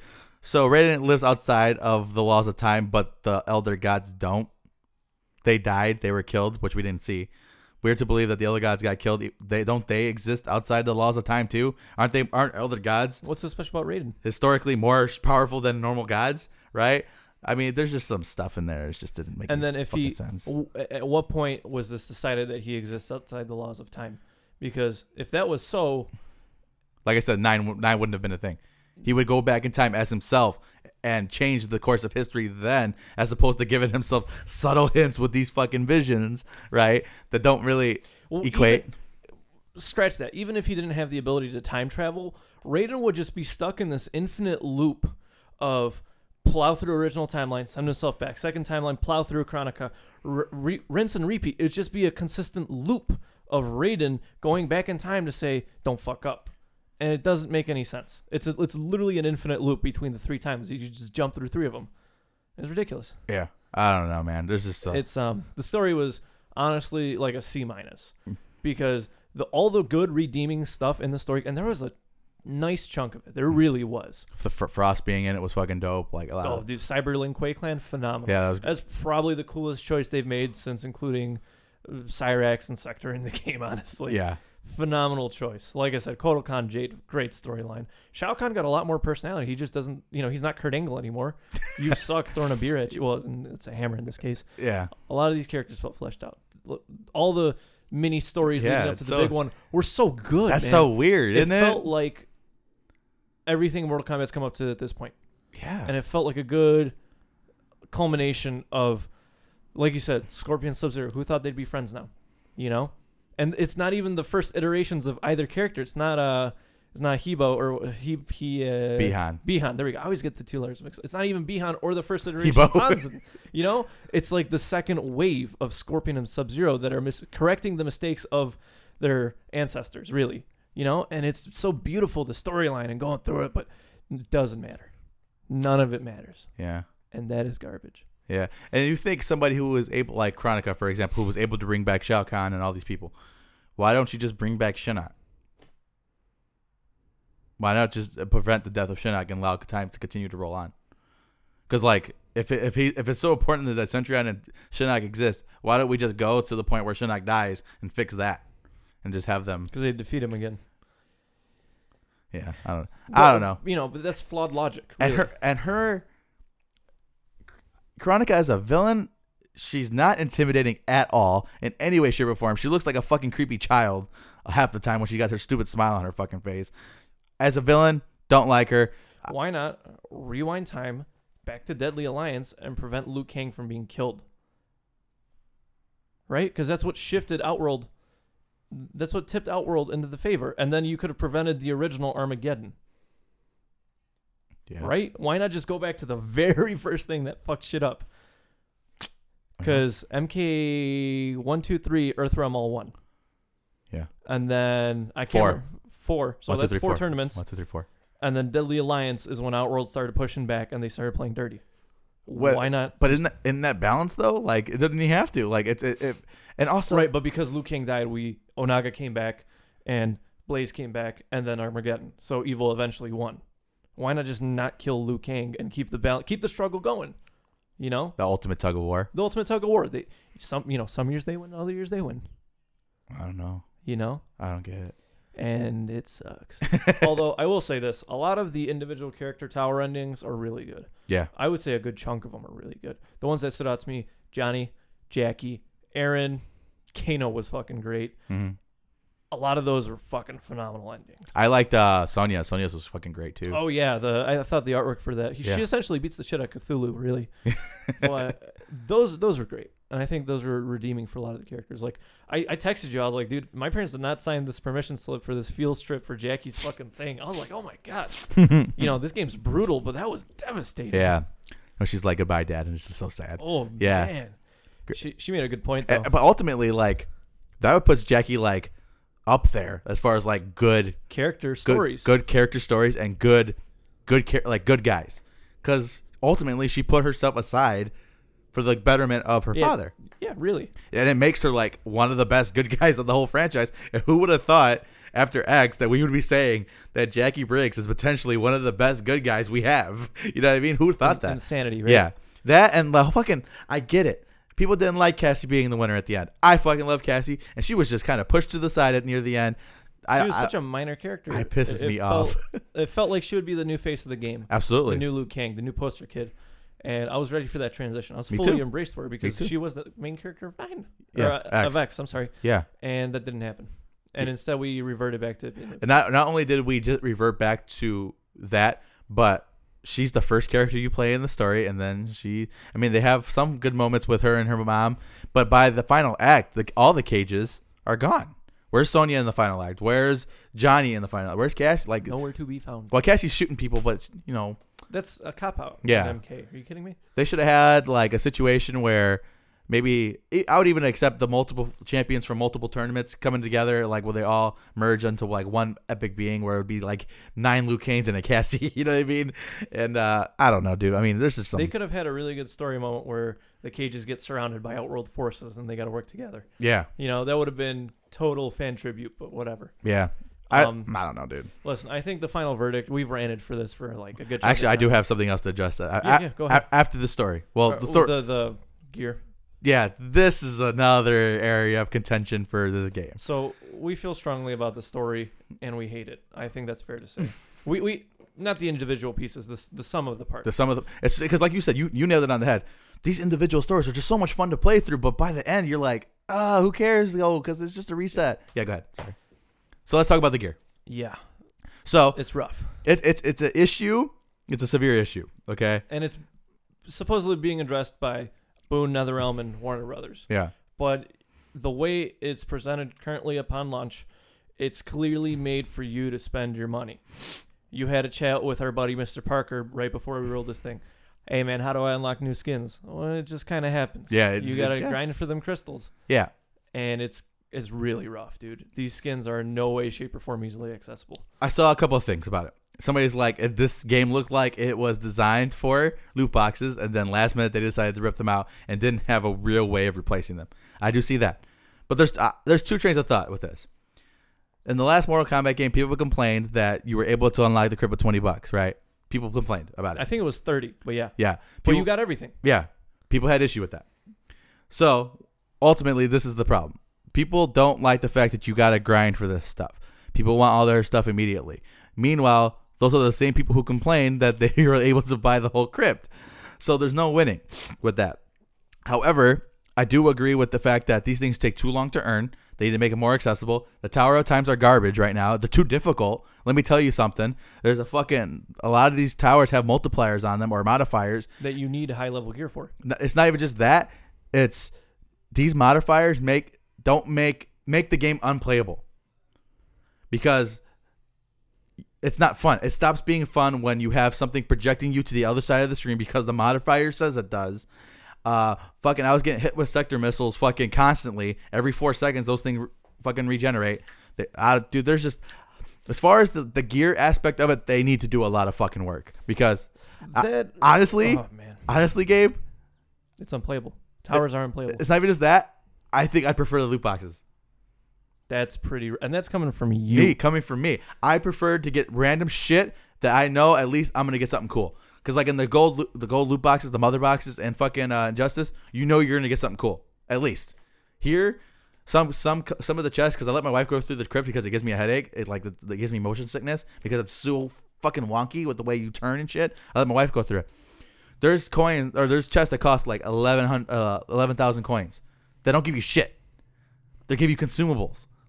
It's it's a very l- like m- mobily mobile kind of vibe to a AAA title that they like I said, I felt like they wanted to have loot boxes. The whole thing with fucking uh, Battlefront happened, and people were like, okay, no loot boxes moving forward, and they didn't have a real way to I replace don't it. even think it was Battlefront. I think people realized what the fuck was going on with this game, and it, somebody brought it up on Combat Cast, and Edwin was like, "Oh wait," and I don't know. it, it's really janky right now. Yeah, That said, ranked matches are in its kind of own playing field right now.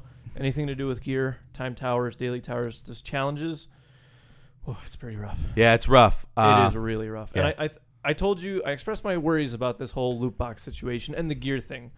And I hate to say it, but I think a lot of what I said came true. Yeah. At least for the time being. On launch, this shit is rough around the edges. Like, severely, like, fucking cut your fingers rough. Yeah, uh, it's just, they just it's like, well, fine, you're, we're just gonna replace that with grinding. And granted, you can't spend money on stuff, but y- there's there's no direct path to the shit that you want.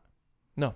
because like usually like, if it's not in the the store that refreshes, right? eh, They have like a new set, set of gear, a f- set of five for random people for eight e, every eight hours or whatever. If you like, I want that skin. I would be more appreciative if they just let me buy it straight up. If you just spent the three bucks on the skin, hands out, I'd rather I'd rather do that. do it like Smite does it. Uh, there Pe- you, do people not realize that Smite has arguably one of the best systems for this stuff? I don't. I guess not. I don't if know. you can't outright buy your s- seasonal or lower level skin in the character page, your loot box tells you the odds of getting it, and there's no duplicates. yeah. I don't know, man. It's just the way around it. It's just it's ridiculous. It's they haven't decided what they're gonna do yet. And what- basically, what their answer is like, well, we're just gonna increase the amount of uh, coins you get and stuff like that, amount of That currency. doesn't solve the big issue. Because there's fucking four types of currency in this game. There's the stupid fucking coins. There's the souls, the soul fragments, the Time hearts, crystals. the hearts, Uh huh. which are hard to get. You only get one for every fatality, and it takes 300 to open up a chest. Do do that math, and the time crystals, and the time crystals. Every level that you, every level up, you get some coins or some some crystals. they have to figure out what they're gonna do with, it, and they better figure out soon because uh, everybody's saying, "Oh my god, it feels so good! One of the best feeling Mortal Kombat's of all time." But this exists, and that's a problem. So that's like that- that, that's that's why this game is kind of getting slapped around a little bit on like Reddit and shit like that because people are upset. There's this game is a ba- a box of mixed stuff. Yeah. You don't know whether you're gonna pull out some cute ass cat or you're gonna get stung by a fucking Viper or some shit in there. you know, and it's really unfortunate because we said the gameplay is great. Yep. Keep it simple. I said keep the cosmetics as fucking cosmetics because you can't go wrong with that. Because at the end of the day, if you can't get a cosmetic, then you either buy it or you say fuck it, it's not really worth it. It's not worth that grind. Mm-hmm. Yep. and that's fine. I don't think I don't think I have any augments at all. By the way, because they're like, oh, okay, and how well, many hours you got in it? Like twelve. probably, yeah. I That's beat this. ridiculous. I beat the story. It took me like four hours to do that. I've been playing online a little bit, been in the the, the lab a lot. I haven't got any augments for anybody. that's ridiculous. Yeah, and like the whole thing, like, well, the augments were meant to help you through the tower. I'm okay with that, but you have to give them out. you can't just fucking keep them to yourself and be like, well, good luck at the towers. Meanwhile, here's a fucking sector, a sector mister, a Cyrex bomb. Sub Zero's throwing a fucking frost at you. Oh yeah, and my personal favorite, this is fucking one that I came across last night, is if the play, if the opposing player's on the ground, it like s- charges this earthquake thing that does damage. So What the fuck yeah. is that? So you have to like jump at the right time, even when you don't want to. And by the way, this is Noob Saibot, who has probably the best anti air in the fucking game. You try jumping with that Yeah. combo. You're in trouble. Here's the thing with those modifiers. They were fun if you were bored in MKX. And they Absolutely. Mm-hmm. were fun if you wanted some dumb shit to do with your buddies or if you were playing one of those like Christmas Easter towers, y- you know, those like event towers that like, hey, we don't do this all the time, but this is like a modified tower, play through it. Have fun. Yeah. That was fun because it wasn't in your face every time. And even with the towers, you got your option of daily, weekly, monthly, challenge tower, yeah. right? You had a way out if you didn't want to do that for the skin, the card, whatever the fuck it was you got Mhm. right? But this is just so in your face, blatant, ridiculous that it's like, well, can we not play Mortal Kombat without these modifiers now? It feels like that's just the way they're pushing it. And it breaks the game. It's one thing if the modifiers added a layer. There's this shit. Some of this shit's flat out unplayable. Yeah, I hate, I fucking hate the Cyrex bombs. Um, and this is just some of the garbage from X. Sometimes there'd be Sub Zero shit that the frost balls that come out. Um, the fucking reptile bloop, the gloop thingies. Oh god, dude. It's just there's just it's some rough. It's, It yeah. really is rough. So, I honestly, I'd rather this posi- with the, with the towers and the rotating towers. I'd rather have a system like Injustice where the person just has a shit ton of health, beat them. You have your normal health; they have six times the health that you just beat them. I'd rather have it be like that than having these stupid fucking constant modifiers that just play out. Sucks. And it most importantly, it takes away the validity of a tower. Because when you saw the leaderboards for the tower and you saw how many points they accumulated, how long it took them, you're like, what the fuck am I doing? Yeah. And it felt like I need to come close to that number, whatever it is that they got. But now it's like, well, they probably got lucky.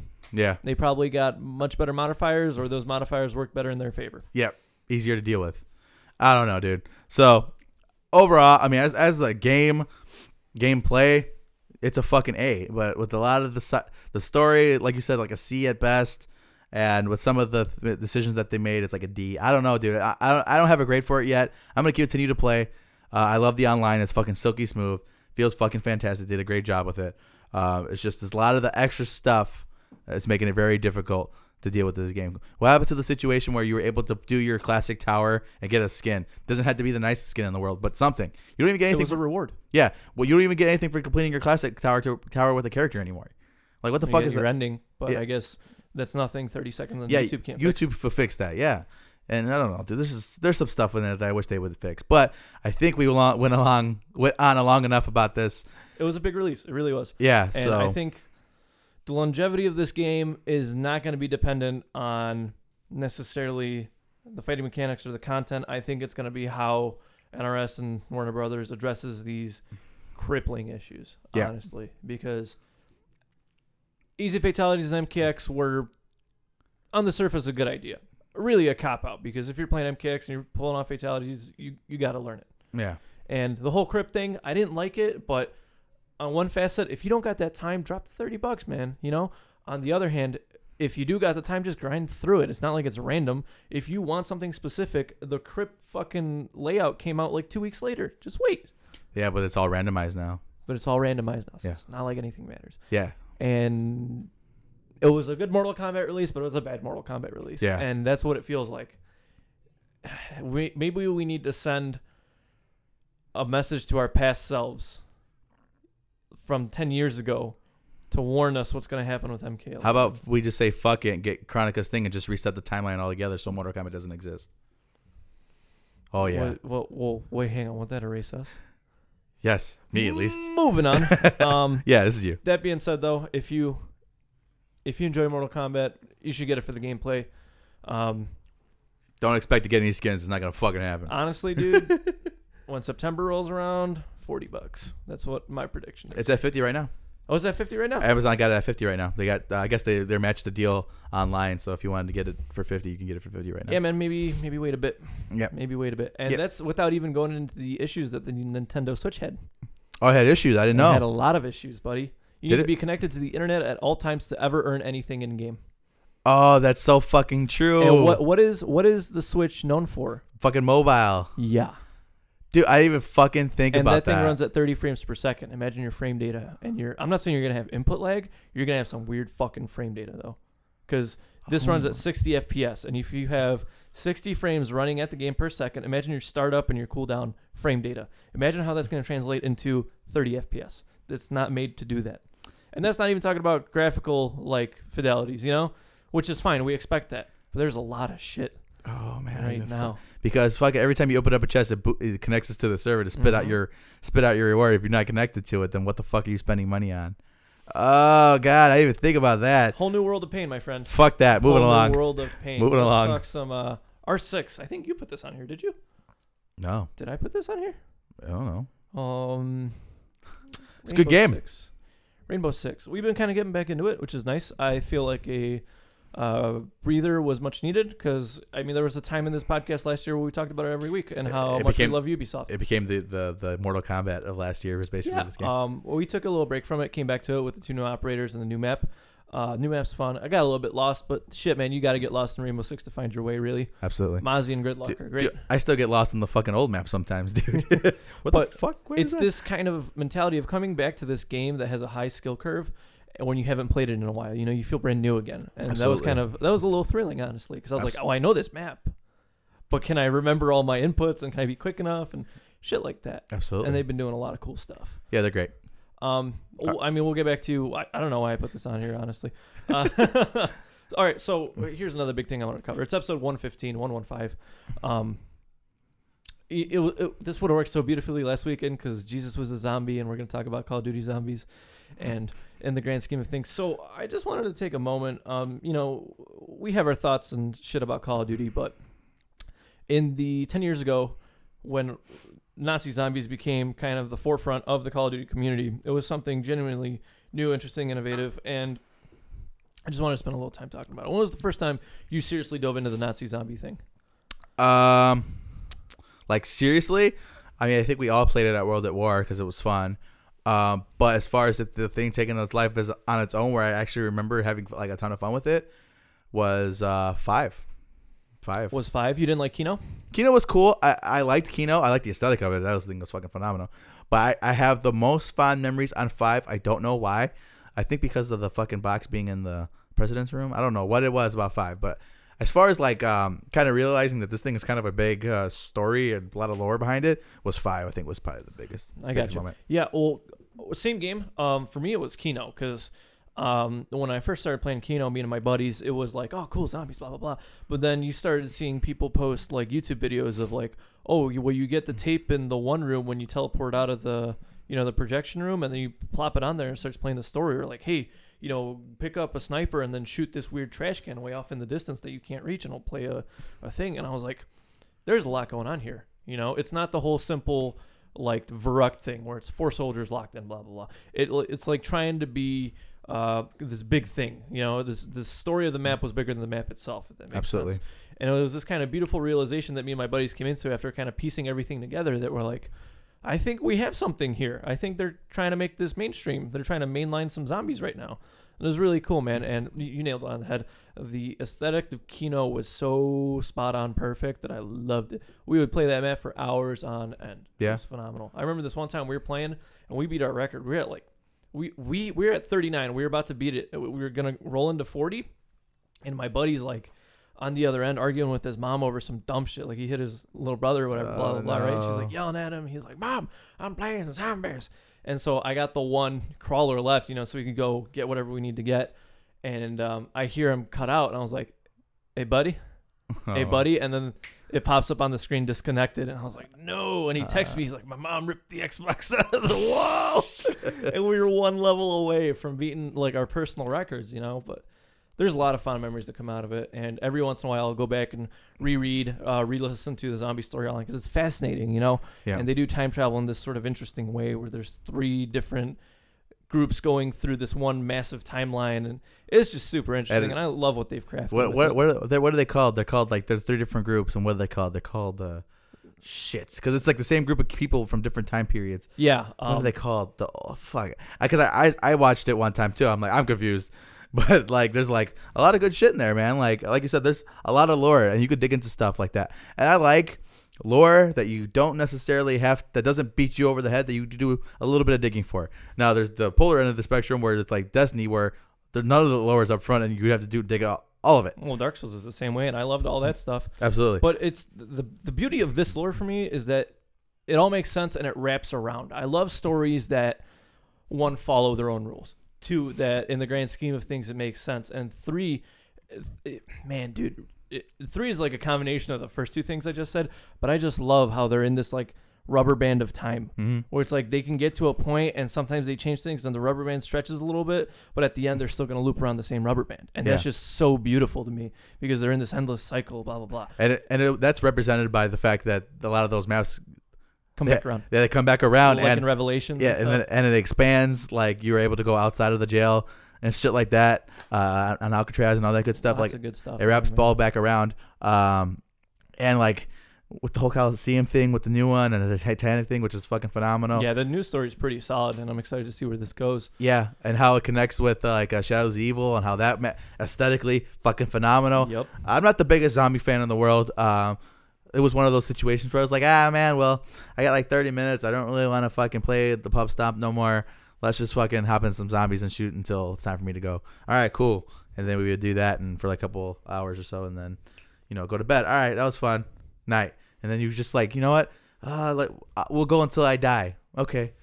Fucking 20, 30, 40. You're like, yeah "Ah." and then when you're not trying you hit a new record you're like oh, oh my Yeah. God, we gotta keep going oh shit, you just keep going, and then it's like three o'clock in the morning, and then finally your buddy gets down. You're like, fuck, and you're like, all right, guys, See- That's it, no less. See you guys. See you. there guys was something tomorrow," really whatever. beautiful about the way those early maps those early levels was just so well balanced like on kino you had the olympia where it's like well do i spend a little extra money now and hold out in here for an extra two levels or do we you know like like when we had our shit down we had a system we always got the top right door when you're looking towards the theater and we just loop our way around the map like that and it was like yeah dude level four we book it and Yeah. then we hold it down in the next room with the stairs and the MP40. We we hold it down there until like level seven. Then we book it, and then we hold it down on stage until like level twelve or until we can afford jug. Flip on the power, grab jug, and then we start training. And you know, it was Yeah. like this beautiful thing that we had going. And Ascension too, that we had like this whole schematic for Ascension, and uh, it was just genuinely a lot of fun.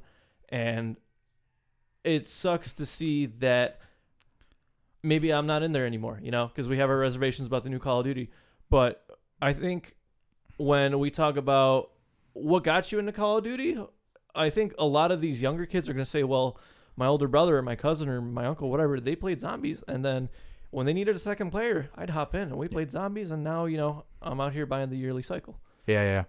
I don't know, man. Uh, I, I think it w- it did nothing but wonderful things for the franchise as a whole, because it gave another set of people who may not have been interested in the cooperative or the competitive shooter, and it gave them something else to do, something a little, little. I don't want to say less serious, but something not Something as- a little different. yeah, something a little bit different, a little different flavor, and uh, something that people were able to dedicate them. So there is fucking channels dedicated to strictly zombies uh, on YouTube. There still are, man. Yeah, Syndicate comes to mind. Like these guys just fucking all they did was zombies. Like and not like not that they couldn't play competitively, but they just enjoyed kind of the the strategy and They enjoyed the, the discovery, the the new stuff that they could find in the world of zombies, new strats, new this think, and that. think about Shangri La, like how intricate that was, and how many fucking different things they had going on in the Man, background. you know at what any I thought time. was intricate? I thought the getting the song in Kino was intricate before everybody knew how to do it Mhm. because it's this big mystery. It's like, well, I heard the beow, what now? yeah, You know, but entering the phones on fucking five and all that.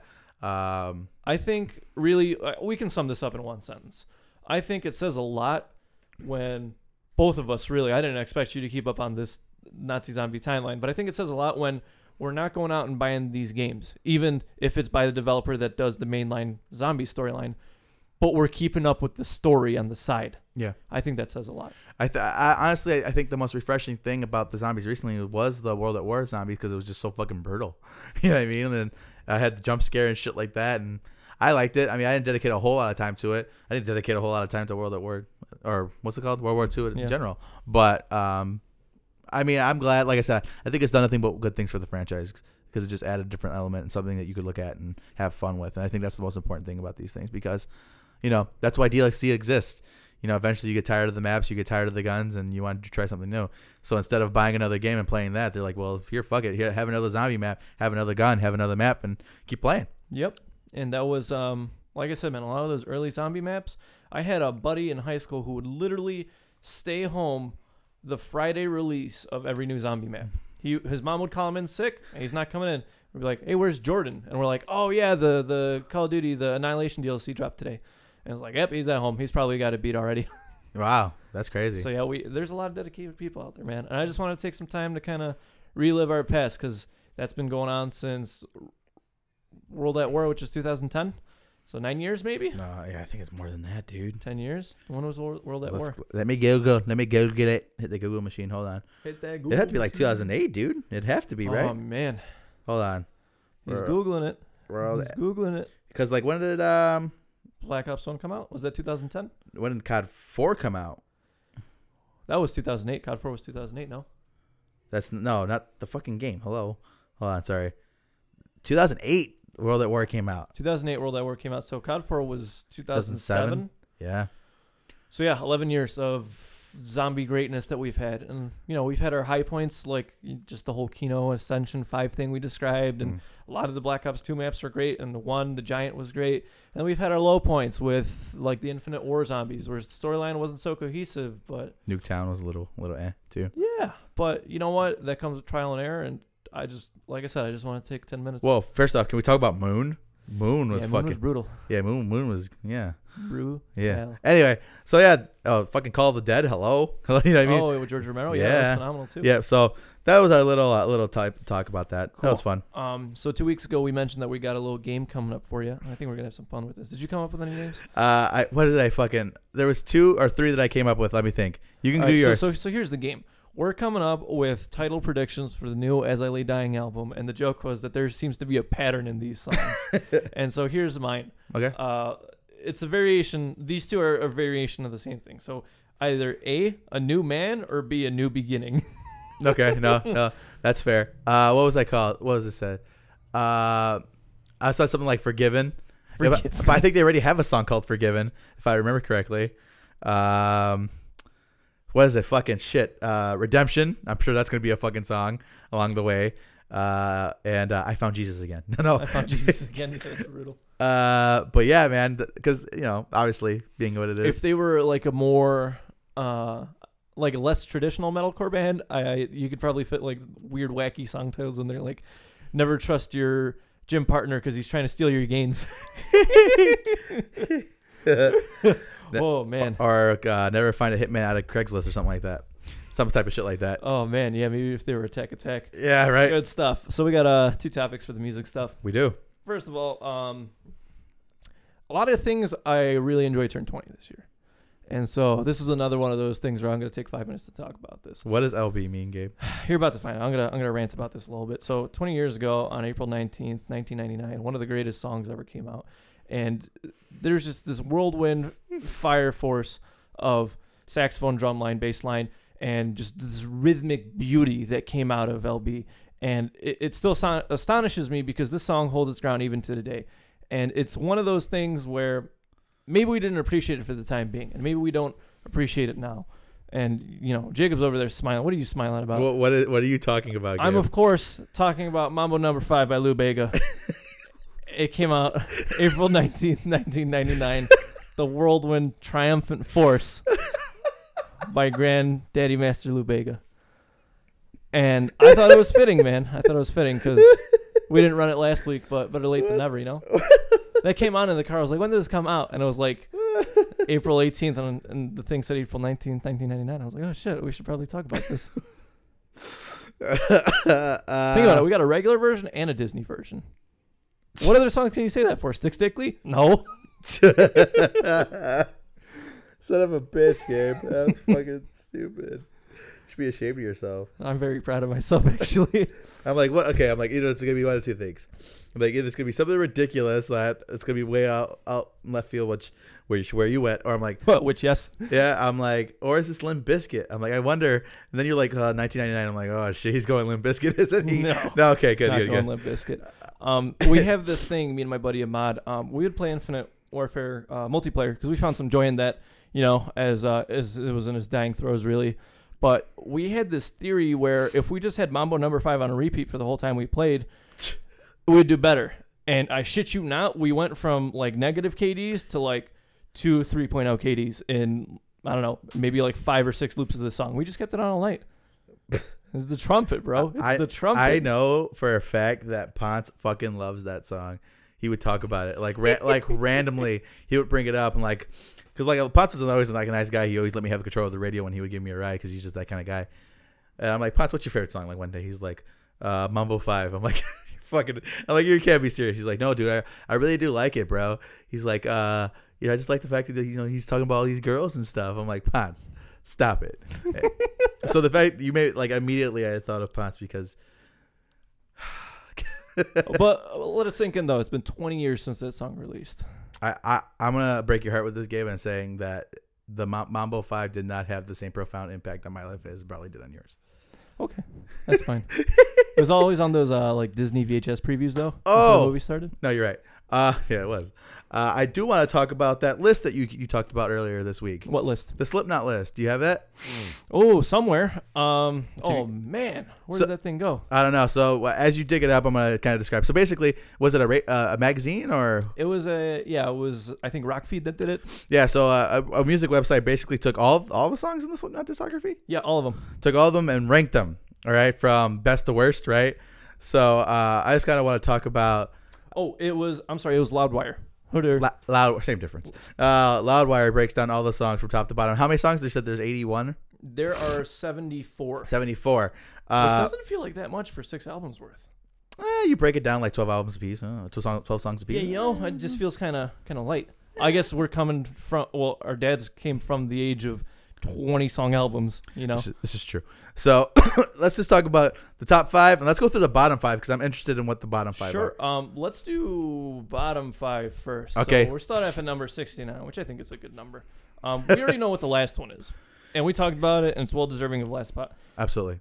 If you could guess an album that 69 fifth from bottom is, what what do you think it is? Uh, the most recent, uh, the Gray Chapter or whatever. Yes, uh, that's actually correct. Yeah.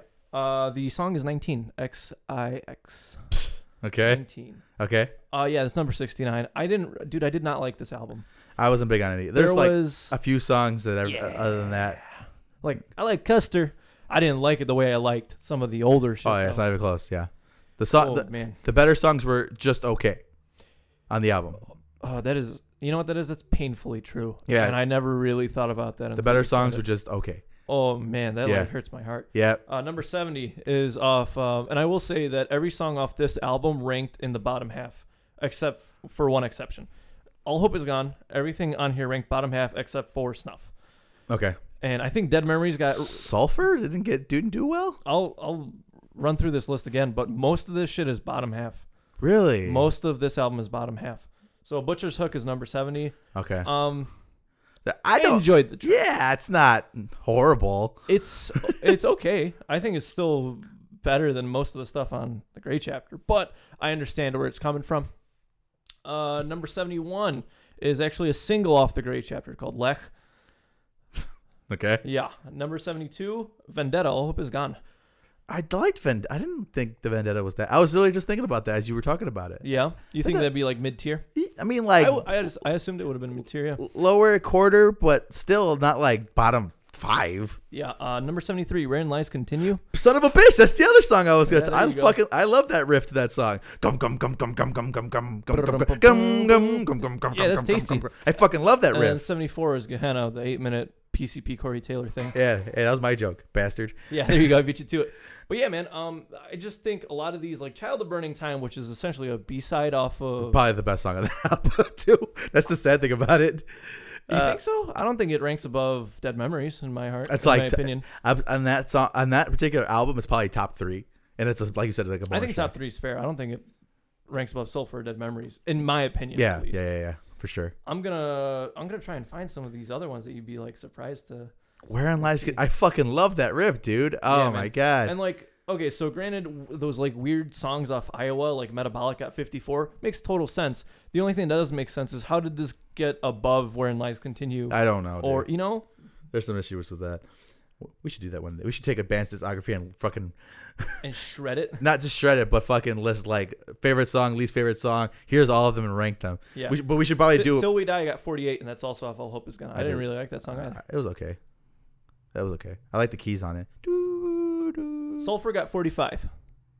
Out of 74. That's about halfway through. It's not That's- so bad. Yeah, sure. Not so bad. uh, Gently Iowa got 43. What is up with that? What is with these like weird artsy pieces that Slipknot does that score higher? skin ticket. Where's that at? skin ticket. Yes. I think that's pretty high up. If I'm being honest, with No, you. no, it's not. Kill Pop is 40. Okay. Diluted off the OG 1999 album is 39. What the fuck? Uh, New Abortion. I'm actually surprised I got uh this low. New Abortion got 38. That's about right, I think. Yeah. Uh, Skin Ticket Iowa 36. That- Yeah. that- Uh, somebody was just a Iowa by Iowa got 35. Isn't that song like 12 minutes long? Yeah, something like that. What else we got that's like weird and oddball? Eeyore got 32. That song needs to be bumped way the fuck up. that's like f- top 15 probably. Opium of the People. I really like that track. I don't think it's better than Year though. Uh uh-uh, That's off Volume Three. uh. Blister Exists got 30. I think that's a fair spot. People forget that that's a very phenomenal single. Up up up up. That Dead needs to be- Memories 29. So that okay. is upper half. The Nameless 28.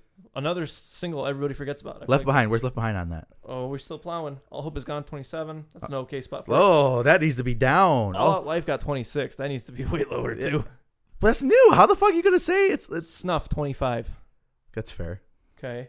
Vermilion Part 2 is 24 and Part 1 is 23. I think that's a fair rating. I mean, it's it's a fucking cop out to put them right next to each other, but whatever. 'Cause- Everything ends 22. I like the live version way better than the album version, in my opinion. But before I forget, is 21. Oh man, I'm 21. just- yeah, that's that's a really good Slipknot song too. That's that's yeah. That should be top 10. Yeah, but it's not. Who made up this list? You're a fucking liar. We're gonna go in and and re-rank your list. That sounds like that. Uh, you ever see listen to Eminem's new album where he's talking about when he calls his manager and he's looking for the guy who reviewed his album on Yahoo? he's like, "This motherfucker lives in Michigan, and I think I know where he lives. I'm gonna go to his house. I'm gonna fucking kill him." There's, there's that. Leave it to Eminem for you, man. yeah, I thought. Um, Go go through the top five now. sure, absolutely. Let me scroll all the way up there. I think we reviewed top five, and uh, both of us were kind of Yeah. surprised. Well, first off, give your top five. Your My t- top five Slipknot songs. That's pretty rough. Um, Duality is up there for me. I would say probably number five. Oh, Eyeless is number one. yeah, One. That's and, up so I there. got one and five. Now what's in between? yeah. Uh, I would say Sulfur Dead Memories. Those two are bangers. Uh, damn, this is a lot harder than I thought it'd be. I would because I think I gave you a list. Did I not? I'm looking for that.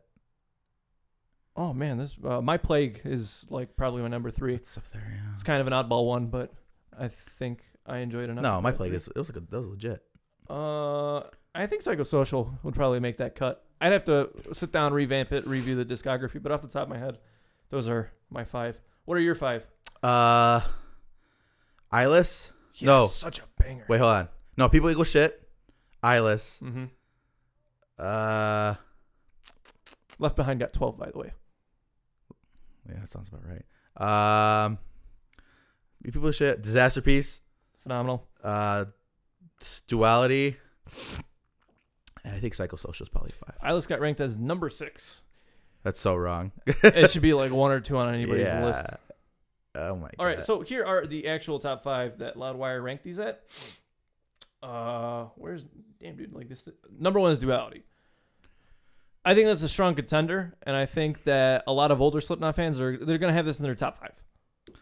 Honestly, dude, for me personally, on that album, I put "Before I Forget" and "Vermilion" and "The Blizzard Exist Above." Dual- I like Duality. Yeah. I think it's a great song, but Number two, surfacing off the self-titled 1999 track.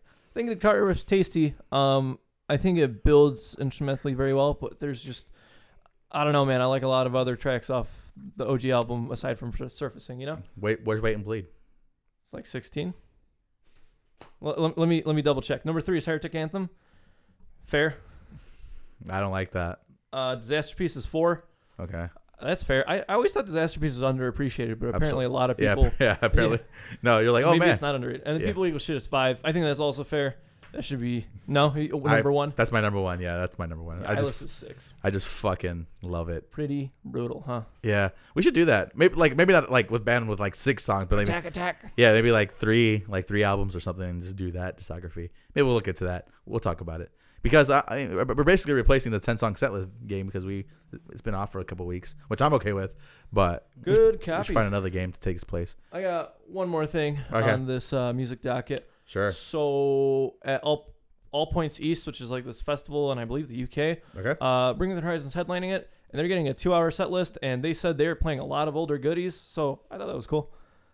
Two hours is pretty brutal, but I, I'm assuming they're gonna do what Every Time I Die did at the last um to the season. They're just gonna cycle through their discography. With I'm hoping they exclude this is what the edge of your seat was made for because that is unlistenable. But Yeah. yeah, I I think. Uh, they, they said they're going to play a lot of older stuff, and they're They excited can't pull it off anymore. to. We don't know. I do know. He We sounds don't horrible. know. It's been ten years. He sounds like SpongeBob running across the, throughout the garbage in the the fucking hashing and slasher episode. Well, I guess we'll have to wait and see for the video of that come out. I'm kind of curious to see what they pick because there's a lot of stuff that has been left behind. Huh? Well, that's one um, Shit. from There's a Hell. There's uh never mind. That's more of a Linkin Park deep cut. I don't think you'd get that. Never mind, move along. I think I think they might have played it one time after we saw it, but there was a 10 year span where they didn't play anything off There Is a Hell. And then when we saw 'em Halloween 2016 in London, they played Crucify Me. And I was like, what the fuck is going on? It's a good song. Yeah, it's a really good song, but it was there, I'm telling you, it was like a like a big gap of time. Maybe not ten years, maybe like five or six years. where Five they- yeah, five. where they songs. haven't played anything off that album, and then suddenly this comes rolling out. Well, because it has been ten years since There's a Hell came out. So Yeah, you're right. you're right. But I think since like the start of the Sempiternal thing, they just kind of phased out all that stuff. Yeah, because he has to sing. Uh he has to sing. He's so good at it. He has to sing. Good stuff. Uh, I got an album review next week uh, from Keith Buckley's side project called The Damn Things. I want you to check it out. Uh, got some interesting stuff on it. Is it out? Yeah, it came out yesterday, or I'm sorry, Friday. Okay. and it should be fun. I, I like doing these joint reviews because there's a lot of things maybe I overlook, you overlook, and then we combine and you know we got each other's backs type type of shit. I smacked myself with the boom shield. Absolutely. So, with that, that is episode 115 of the Second City Kids podcast. You can go ahead and like us on all your places that you like to find your podcast. We're basically on all of them. I'm not going to go through the whole spiel because my throat is running out of energy. at Like this Ollie, point. Yeah. So, yeah, right? uh, so, with that, check out Avengers, check out Mortal Kombat, and uh, I guess check out uh, all the damn things or whatever the fuck the name of the band is. I forget already. E Uh, check out the new EP, and then uh, we'll talk about it next week. But until then, we'll see you next week. Deuces.